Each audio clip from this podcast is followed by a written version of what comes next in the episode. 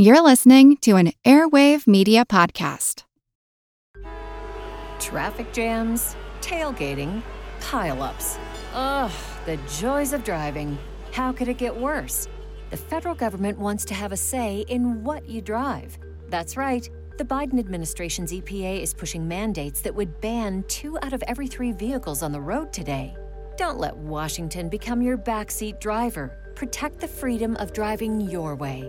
Visit EnergyCitizens.org. Paid for by the American Petroleum Institute.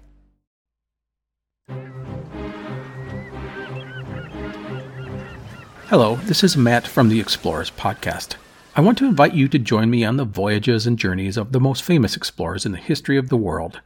These are the thrilling and captivating stories of Magellan, Shackleton, Lewis and Clark, and so many other famous and not so famous adventurers from throughout history.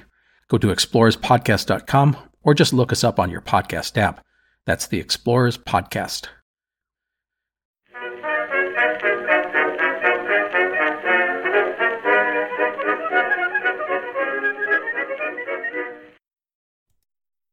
Hello, everyone, and welcome to History of the Second World War, Episode 26, The Third Reich, Part 12 The Night of the Long Knives. This week, a big thank you goes out to Ahmed and Victor for their donation to the podcast through PayPal, and to Dimitri for supporting this podcast on Patreon. You can get access to ad free versions of all of these episodes, plus special Patreon only episodes released every month, over at historyofthesecondworldwar.com slash members. After the Nazi Party came to power in Germany, and after they removed all of their political rivals, they still had a problem, and this problem was far closer to home. Much like Mussolini in Italy, once Hitler finally achieved his goal of leading the nation, he had to find a way to bring those who had helped him to get there under control. There were two main problems that Hitler and the Nazi political leaders faced at this point. First, the SA was a paramilitary group built around the idea that violence was necessary to achieve change within society. They were revolutionaries, radical revolutionaries, and up until 1933, the Nazi leaders had valued them because of that fact. But now that the new regime was firmly in place, they no longer wanted a revolutionary force, like the SA, to be, well, re- revolutionary. However, that revolutionary spirit was not just something that could be switched off on a whim, and as change did not occur as quickly as many SA members hoped, they began to agitate for greater change. The second problem was that there had always been a faction within the SA, led by Ernst Röhm, the leader of the SA, that believed that the destiny of the organization was to replace the German army. Part of this second problem related to the first, because many within the SA felt that the military would always seek to maintain the status quo. The tensions between the political leaders of the party on one side and the paramilitary leaders on the other dated all the way back to the founding of the party and was exacerbated when Hitler decided to pursue the political path to power in 1925. Throughout the spring and summer of 1933, Hitler was able to keep the coalition together. He still needed the assistance of those paramilitary groups to enact some of the societal changes that the regime wanted, but as Nazi control over the political organs of the state solidified throughout the summer months, the challenges of balancing both sides was growing. The party could not have both all of the political power at the national and state level and also have this group of radical paramilitary members that were out on the streets committing acts of violence like they were during the 1920s. This became particularly problematic when that violence was committed against foreign citizens or even diplomats and their families. There was also mounting pressure from the industrialists and the aristocracy for Hitler to get his house under control. As early as March 1933, Hitler would try to give the SA in order to calm down, but there was some resistance. There was a general belief that Hitler was just saying that for appearances, and of course did not actually mean it. Now, this was the inevitable outcome of the previous years of the Nazi Party, where Hitler would often say things for public consumption, but would then make it clear in private that he actually felt something very different. We discussed a great example of this last episode, with Hitler publicly downplaying the Jewish boycott, then clearly supporting it in private conversations. This obviously set a precedent for the SA not actually following what Hitler said in public. All of these problems and concerns would reach their breaking point in 1934, in an event that would come to be known as the Night of the Long Knives. Much like the Reichstag fire, there are many things that we do not know for certain about this event. We do not know exactly when the decision was made to move against the SA. We do not know if the claims made by the government that the SA was in the planning stages of an overthrow of the new regime were genuine or if they were totally fabricated. We also have big gaps of information about what was happening on the side of the SA due to the destruction of so many documents by the government. These ambiguities are important to state up front because, like previous confrontations with the SA, the Night of the Long Knives was partially, and perhaps primarily, a propaganda action to remove any doubt about who was in control of Germany and to prove to many within Germany that the Nazi Party had everything under control. Discontent within the SA started right at the top, with the leader of the group, Ernst Röhm. Now, no one could deny the importance of the SA, which under Röhm's leadership had helped the Nazis in their rise to power. But in the months after Hitler had been installed as Chancellor, Röhm grew concerned that the seizure of power by the Nazi Party had not led to a wider revolution within Germany. Core to Röhm's belief was that there had to be a second revolution. The first revolution in his mind had ended with the installation of the Nazi led government and the destruction of the left as a political and cultural force. However, this was not the desired end state, and instead there had to be another revolution, this time one against the traditional German conservative and nationalist parties and their supporters. That meant that the target would be the industrialists, the aristocracy, the old Prussian Junkers, and the army. Through this second revolution, Röhm believed that, after already completing the political revolution, the party would finally be able to achieve its wide ranging goals of a radical social revolution in Germany. Röhm was in some ways one of the few Nazi leaders who still hung on to that anti capitalist message that had been such a core part of the party in its early days. Hitler and others had drifted from this anti capitalist approach over the years and instead had built connections with German industry and the existing German economic leaders. Hitler hoped to continue to lean on these connections and to use them to benefit his plans, but Röhm wanted to destroy them. Hitler would make it clear that this was not to be considered in a meeting of the assembled leadership of the SA and the SS in July 1933. At that meeting, he would say, quote, the revolution is over, and that revolution is, quote, not a permanent condition and must not be allowed to develop into one. One must guide the liberated stream of the revolution into a secure bed of evolution. The education of the people is therefore the most important consideration. The current state of affairs must be improved and the people must be educated in the National Socialist conception of the state. Hitler would even go so far as to dismiss some party members who he felt were not toeing the party line. While Röhm and others were calling back to perhaps an earlier Nazi party platform, Hitler was trying to make it clear that the party would go in the direction that he wanted, and he was not in any way tied to existing party programs or party promises. Röhm's message was powerful within the SA because many of its members felt at best forgotten and at worst outright betrayed by what was happening. The old fighters had, in their mind, done so much for the party, but now they felt that they had been passed over by new arrivals and opportunists. New party members were given official positions within the party and state administrations, while long standing SA members were left jobless.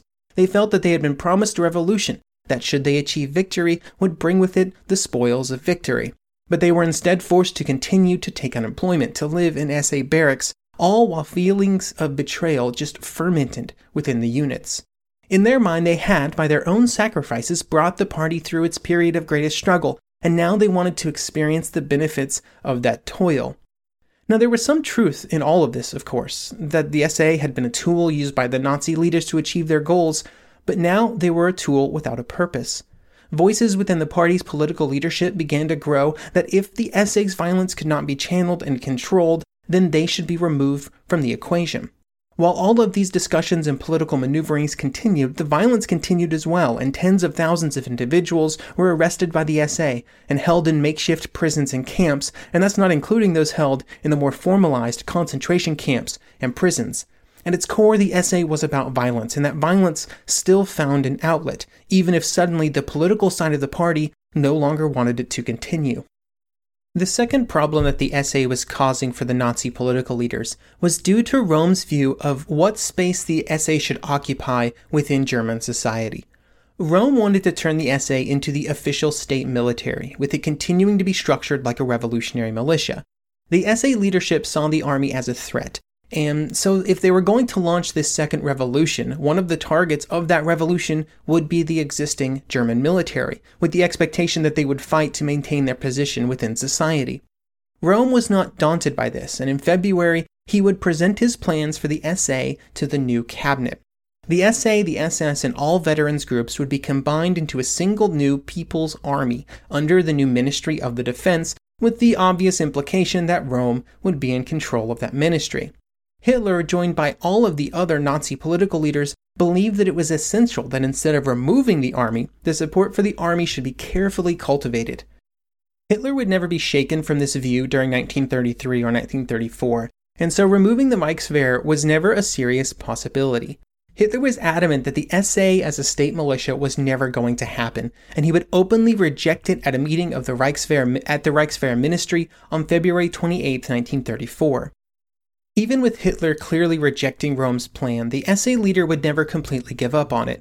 At that meeting on February 28th, Röhm would allegedly say, quote, What the ridiculous corporal declared doesn't apply to us. Hitler has no loyalty and has, at least, to be sent on leave. If not with, then we'll manage the thing without Hitler. End quote. I say allegedly here because this seems a little too convenient for Röhm to be overheard saying this um, at this point. This meeting would not be the end of the discussion, and into March, Hitler and Röhm would still be at odds about the future of the SA. Röhm's inability to move past this concept, which he obviously believed was the best path forward, forced Hitler into a position where he would eventually have to choose either between the SA and the army.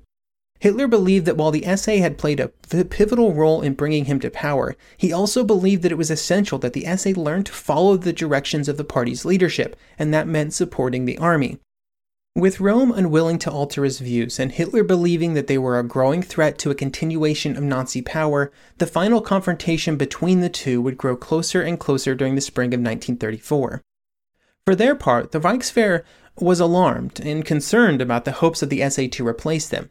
Many military leaders saw the SA as no more than a destabilizing force within society, and certainly not one capable of creating a military force to defend Germany. However, there was a complicating factor in all of this, and that was the fact that everybody knew that Hindenburg was reaching the end of his life. The aging field marshal had been president for almost a decade, and among Nazi leaders, there was a concern that the army and navy would support a return of the monarchy after he died.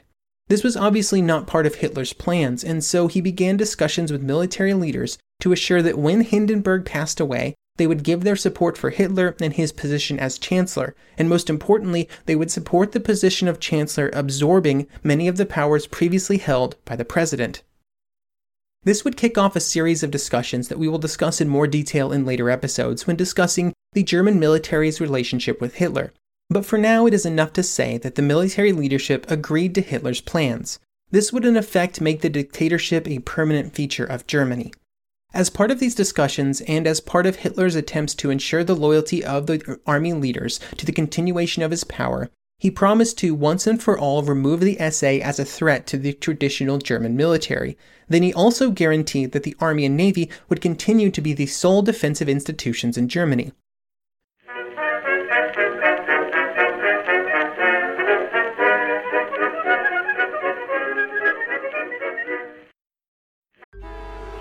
Traffic jams, tailgating, pileups.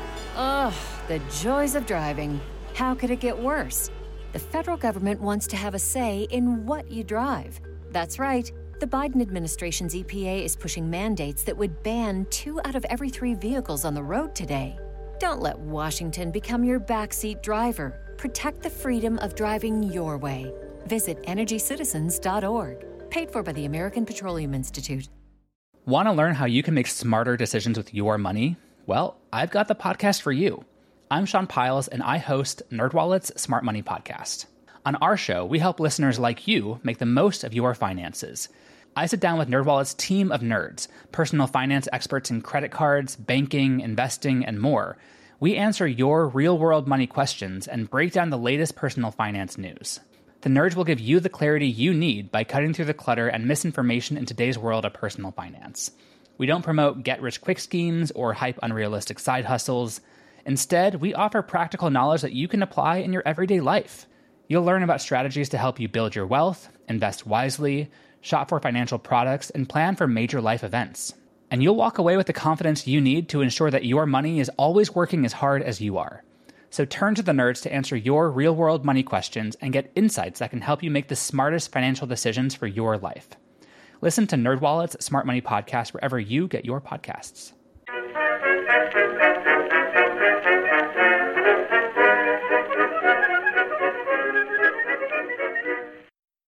During the early summer months of 1934, it was clear that the SA problem would have to be solved quickly. The SA had taken over various buildings to serve as prisons for people they found to be enemies of the state. Many communists, socialists, and Jews were included on that list. These people had been kidnapped, taken into these buildings, and then tortured, starved, and then mostly just left to die. Rumors of what was happening inside these prisons would reach the police and other government officials, and which eventually prompted action. From Goering's Ministry of the Interior came an order to start closing down the SA prisons that had been opened up over the previous year. Attempts to complete this action would prove to be a perfect example of the rift that had developed between the SA and the rest of the Nazi regime. Several SA commanders who were in charge of these prisons, even when presented with written authorization from the Ministry of the Interior and Goering, demanded that they be provided with an order directly from Röhm. When officials then entered the makeshift prisons, what they found inside was ghastly. Many victims were simply beyond assistance. Others would never fully recover, either mentally or physically. The calls for definitive and effective action from Hitler to contain the SA would only continue to mount. In early June, Hitler would meet with Röhm for nearly five hours late into the night. He would claim at this meeting that he had made it clear what he expected Röhm to do. However, we do not have an account of this meeting from Röhm's perspective with any personal notes from this period having been destroyed, and any close associates that Röhm may have spoken with being executed. What we do know is that Röhm did kind of tone down his pressure on the Nazi government during the month of June, but he did not completely change his tune. The Minister of Defense, General Blomberg, would make it very clear to Hitler that he had to take action in the very near future if he wanted to ensure continued peace within Germany. He would then discuss the situation with the president, with the understanding that if the government did not get a handle on the situation, the president would declare martial law, which would put the military in control. This seems to have been the moment that lit a fire under Hitler and prompted him into action. He was more than prepared to move against the SA if it meant continuing good relations with the army. Even though the military was pushing strongly for an action, though, believing that actions against them was imminent, there is no firm evidence that Röhm or anybody else in the SA was seriously planning the Second Revolution at this point, or, at, or any real direct action against the army. Again, information is fuzzy on the interior workings of the SA and the thoughts of SA leaders at this time, but if there was firm evidence of this planning and these preparations, that seems like something the Nazi leaders would have held onto and, and would have published. Even though the SA was a high priority for the government, it was not the only thing that the Nazi leaders were trying to get a handle on during June 1934. For example, Hitler would meet with Mussolini in Venice on June 14th. However, during the last week of June, the situation began to develop rapidly. On June 25th, the commander of the Reichswehr put the army into readiness. All leaves were cancelled, all troops were recalled to barracks. But even after this order was given, it does not appear that the final date and time for any action against the SA was decided on until perhaps as late as June 28. It was only on that date that orders were sent out from Goering and Heinrich Himmler to ready the SS and elements of the Goering controlled police. By this time, word was getting out that something was happening, and the SA had learned that there was something that the Nazi leaders were going to do to bring them under greater control in some way. This caused the SA to react exactly as you might expect, doing what they did best, which was take to the streets. In Munich, up to 3,000 SA men would move through the city, shouting things like, quote, the Fuhrer is against us, the Reichswehr is against us, SA on the streets. These demonstrations would continue all through the night. Hitler was on his way to Munich anyway, for the purpose of meeting with the SA leaders, and their meeting was scheduled for midday on the 30th. But instead of waiting, he decided to move against them immediately after he arrived in the city. Hitler and his entourage of SS and police would gather up some more police and move directly to the Hotel Hanselbauer, where Röhm and other SA leaders were staying. They would enter Röhm's room and declare that he was under arrest. Röhm would be just one of many SA leaders that were arrested at this time. Just a few hours later, Hitler would speak to both party and SA officials that were gathered to hear his speech. Apparently, Hitler was visibly furious during this speech, almost to the point of uncontrollable rage. He would fire away at Röhm and the other SA leaders, saying that they were plotting against him and, against the party and against Germany. He declared that they would be punished as an example to everybody else and that they would be executed. Interestingly, at least initially, Röhm was not one of the SA leaders who was to be executed, with Hitler apparently planning to spare him on the basis of his long and distinguished service to the Nazi cause. However, other Nazi leaders, especially Himmler and Goering, who felt most threatened by Röhm and the SA, put pressure on Hitler to make an example out of him. One item I did want to mention, and, and that gets mentioned in some histories, especially older histories, is the subject of Röhm's homosexuality, which was kind of an open secret among Nazi and SA leaders.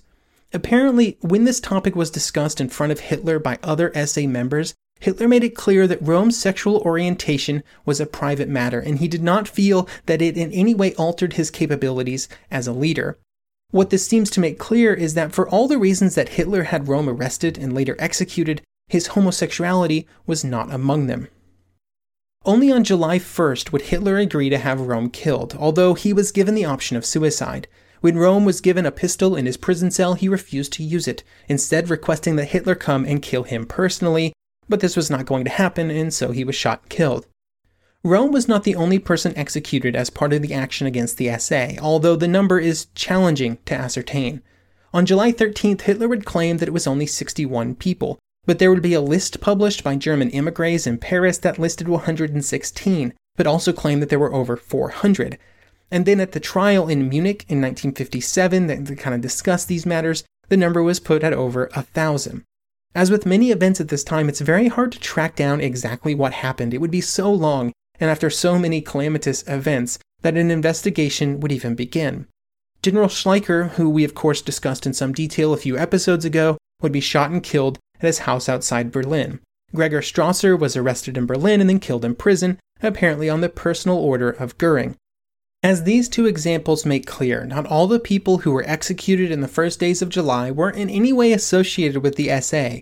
Instead, it was used simply as a way of clearing the books a bit for the Nazi leaders, removing anyone who knew too much of past events or who had crossed the party in the past. The SA was put under new leadership, with Victor Lutz taking over for Röhm.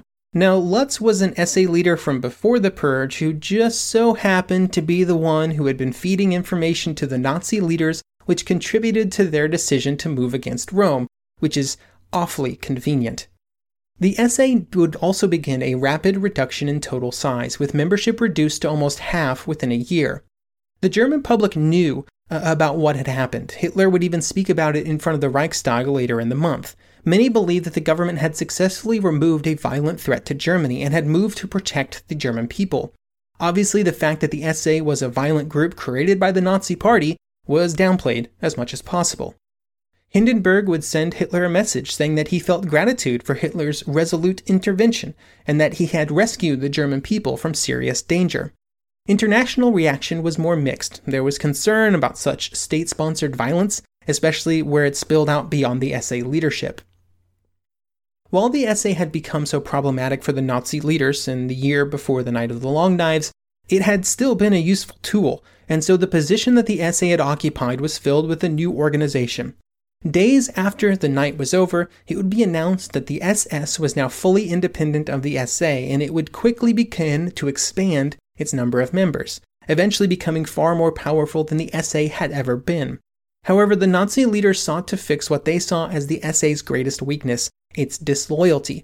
And it was made clear to members of the SS that their only loyalty was to Adolf Hitler, and they would swear an oath to affirm it. The reduction of the SA to the point of impotence marked an important turning point for the Nazi regime. It represented a final and firm break from all of its talk of revolution before 1933, and it made it clear that the Nazi leadership was in it for the long haul. They still had many changes planned for Germany, but they would all be done incrementally and with at least a nod to some kind of legality most of the time. Although they, of course, cared very little for the actual legality of their actions. Next episode will be a pretty big shift in topic for the podcast as we discuss the economic policies of the new regime as it tried to bring Germany out of the Great Depression after 1933.